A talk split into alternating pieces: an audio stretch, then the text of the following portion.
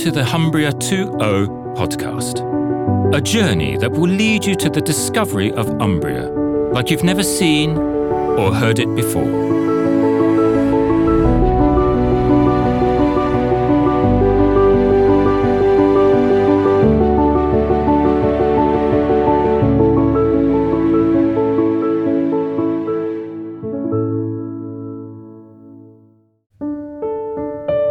Let's resume our listening journey in the Umbrian territories through lakes, springs, and rivers, crossing this amazing landscape and its thousands year old history.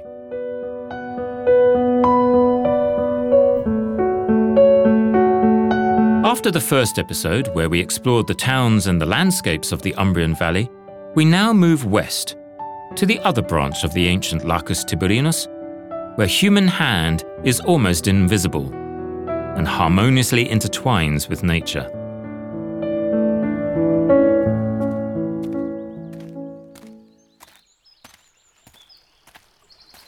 We reach the valley of the Tiber, which extends from Todi toward the border of the Lazio region, and is now crossed by the glorious eternal River Tiber, after which it is named. Well, eternal is a figure of speech, because as we already know, in this valley, two million years ago, there was the boundless Lacus Tiberinus instead of the Tiber. On its banks, there were forests, high trees rising with the calm of the centuries, like old wise men who know just how long to wait for things, and who honour in silence Mother Earth, taking only what's necessary and without haste. In this time of calm, an only sound, a constant rumble, travelled through the space the sound of the rivers rushing down the mountains into the lake. The Tiber was one of them. It flowed into the lake, opening up in a large delta, and its sediments, remember Foligno, we talked about that in the last episode, created the hill on which the city of Perugia now stands, whose tapered shape is due to the Tiber's debris building up over the centuries.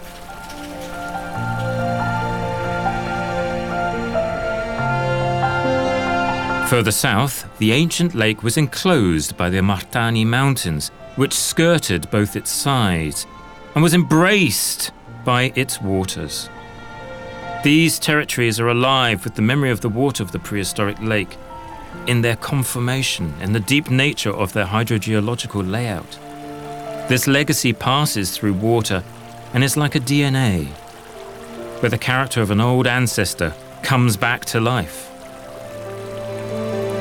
And indeed, today, here on the western side of the Martani Mountains, and what was once the bank of the prehistoric lake, there are two cities deeply shaped by water Massa Martana and Acquasparta.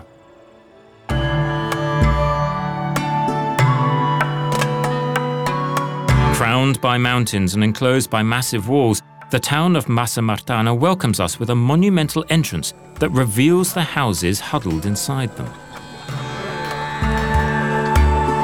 The Flaminian Way passed through here in Roman times, and it still resurfaces from the ground with its stones smoothed by time.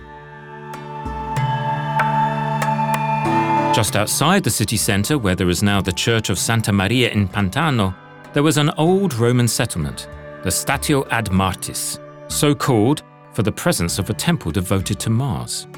A statio was a place where travellers could rest, and you could well imagine how many people passed through here. Also, because this was a mandatory stop for the nearby Todi, an important city that was not yet involved in the consular road network. And so the statio became a vicus, and that is an actual residential dwelling that extended behind the church of Santa Maria in Pantano.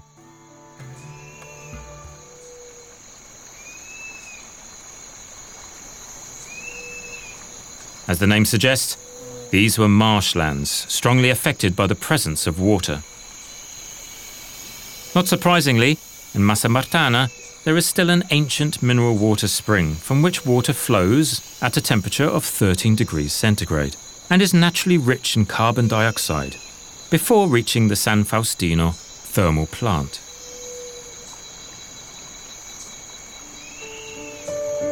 Also, Acquasparta, another marvellous town located on this side of the Martani Mountains, can boast the same amazing connection with water. Its name says it all, from the Latin ad aquas partas, which means at the water springs. Acquasparta houses the famous Amerino hot springs, whose bicarbonate alkaline waters flow from two different springs, the Fiorepane springs and the Amerino springs. The history of the Amerino springs is almost legendary. They say it was St. Francis himself who made water spurt out of the rocks.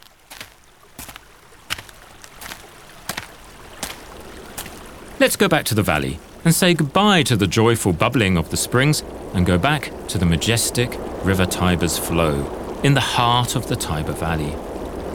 In the mid lower section of its Umbrian route near Todi starts the Tiber River Regional Park, which crosses the lands that the river changed and shaped, becoming part of their history and identity. A legend says that Todi's founders chose the banks of the River Tiber to build the new city. After the construction work started during a break, the men had grouped together to eat, and an eagle flew over the table laden with food, stole the tablecloth, and dropped it on the top of the highest hill. They thought it was a miracle, a divine sign, and so Todi was built on the hill. Due to its raised position compared to the surrounding territory, when it became a Roman colony, it was not possible to build an aqueduct to convey the water into the city. However, the Romans came up with a solution, which today is a proof of their heritage, a testimony marked in water. To find it, don't bother looking at the ancient walls or the city buildings. Look deeper, under the city, indeed beneath the central square, the Piazza del Popolo, where is hidden a structure whose mastery and skills still amaze us today. Two large tanks, built in the second half of the first century BC to collect and convey water throughout the city. It's fascinating to lose yourself in the geometries of those places where once echoed the precious trickles that patiently multiplied guarded by the high masonry walls. Every tank comprised 12 3 metre wide and 8 metre long compartments, connected to one another by small passages. From here, a network of underground channels departed, which initially in Roman times and then increasingly so over the following centuries, connected other tanks and hundreds of wells to one another. A network that grew alongside the city and the need to bring water to new buildings reaching well over the three kilometres of tunnels we know today.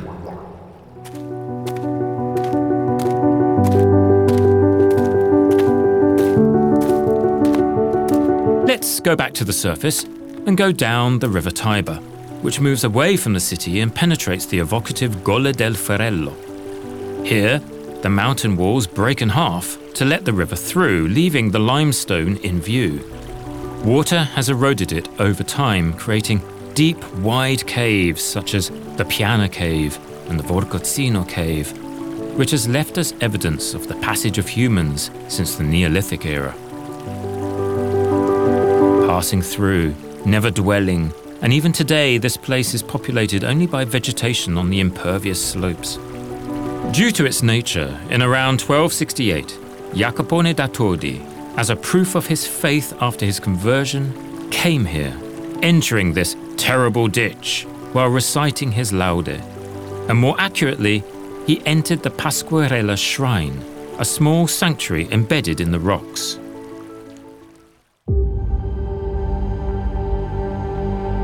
Over the centuries, several legends arose around this mysterious place. It was thought to be the mouth of hell, or the lair of an enormous dragon. Insomuch as that, even at the beginning of the 20th century, wood carriers who used the river to bring wood to Rome refused to pass through here.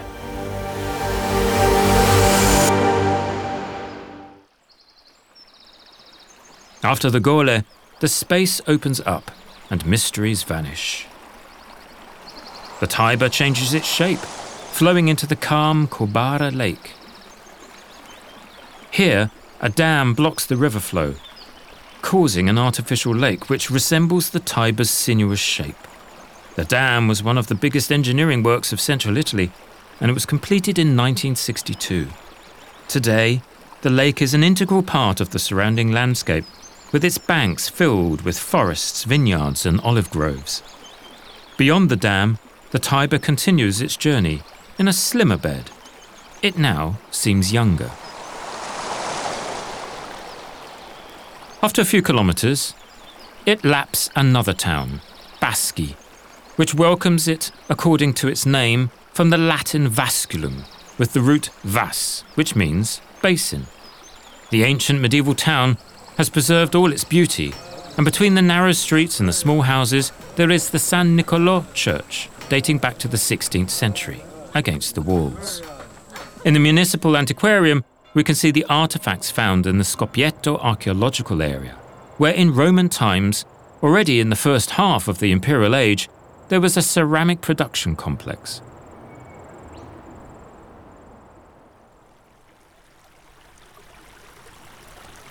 After Baschi, the Tiber meets one of its affluents, the San Lorenzo stream.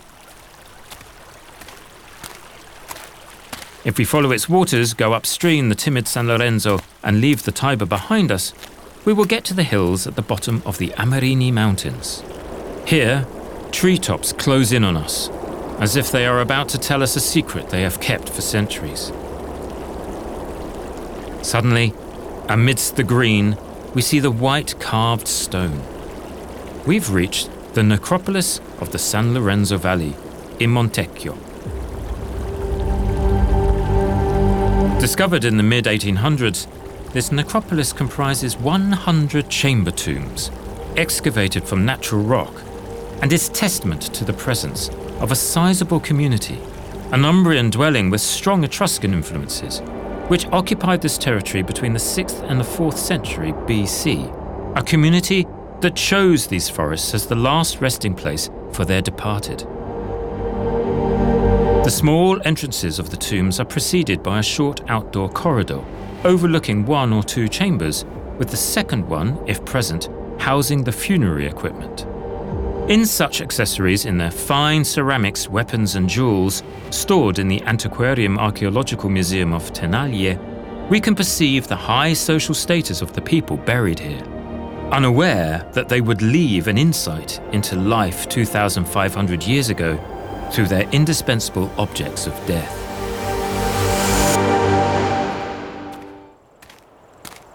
Continuing towards the Amerini Mountains to reach the opposite side, there is another place that has kept traces of the past for even longer. Or rather, we should say that in the Dunarobba fossil forest, we don't just find traces of the past, but an actual presence that leaves us breathless. In this geopaleontological place belonging to the town of Avigliano Umbro, there are 50 fossilized conifer trunks in living position, still proud to showcase their wooden fibers. Their sizes, with diameters reaching up to 2 meters and a half, let us assume a height between 60 and 80 meters. Absolute giants. Their species, Glyptostrobus europaeus, which is now extinct, belonged to the coniferous family, and it was a relative of the so called giant sequoias, the ones that still exist in the United States. In the Pliocene, these incredible giants formed a forest here on the rivers of the Lacus Tiberinus. These large conifers spread with sunbeams slightly filtering through their branches and struggling to reach the marsh for miles and miles along the lake's banks. In the enchanted marshlands, where the calm of the forest met the peace of the endless lake, where everything was quiet and motionless, there was an invisible movement, a progressive sinking of the ground, accompanied by a gradual debris sedimentation that, season after season, century after century, incorporated the tree trunks into the impermeable layers of the clay marsh, leading to their mummification. In this way, the trunks were preserved without altering the nature of the wood. And today, due to this peculiarity, their quantity and the fact that they are still standing this place is one of a kind.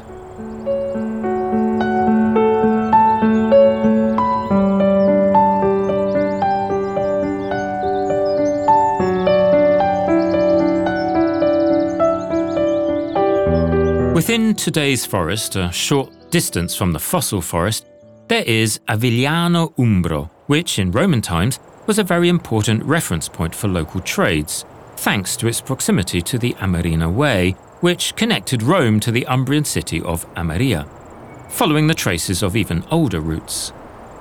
All around there are the town's districts, including Santa Restituita, a small town surrounded by century old chestnut trees.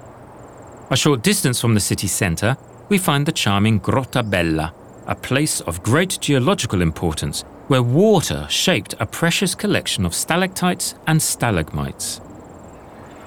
When it rains, water seeps through the rocks and starts working, creating new shapes like a sculptor who is never happy. And judging from the finds discovered in the cave, it was also popular among men between the Neolithic era and the Roman times as a place of worship. Let's go back to the Tiber Valley by crossing the Amerini Mountains again, overlooking the river. Beyond the sloping side facing the valley on top of a hill that dominates the surrounding landscape, there is Alviano, with its ancient town between the walls, divided by small medieval streets. The castle, built by Commander Bartolomeo d'Alviano at the beginning of the 16th century, where a fortress once stood, combined the defensive needs of a fortified military structure and the aesthetic ones of a manor house. Its elegant profile dominates the landscape of the Calanchi around Alviano, where there are still the clay houses that in the 1800s were used by farmers as summer houses. From the castle, the view of the valley brings us back to the water element, which, just like Arianna's thread, guided our journey. Here, the River Tiber flows into the Alviano Lake, which lies between the rational lines of cultivated fields all around. This lake, too, like the Corbara Lake, is artificial and it was created with a dam on the River Tiber in 1963. It is an extraordinary example of human intervention that the landscape has welcomed and made its own, as if it has always been there. After the lake was built, nature adapted quickly to it. Sedentary and migrating birds came along, insomuch that this territory became a World Wildlife Fund natural reserve. Here, especially in the winter, you can do bird watching to observe a great variety of birds, surrounded by various ecosystems, from the forest to marshland and ponds with reeds and water plants. Here, just as in Corbara, the territory has welcomed once again a lake, right where there was a bigger, wider, mysterious, and primordial one, our Lacus Tiberinus. Even if on a smaller scale calm marshlands came back, the sky has found its reflection in the body of water, just like it used to be in the grand prehistoric lake, over which the clouds chased each other endlessly for thousands of years on end.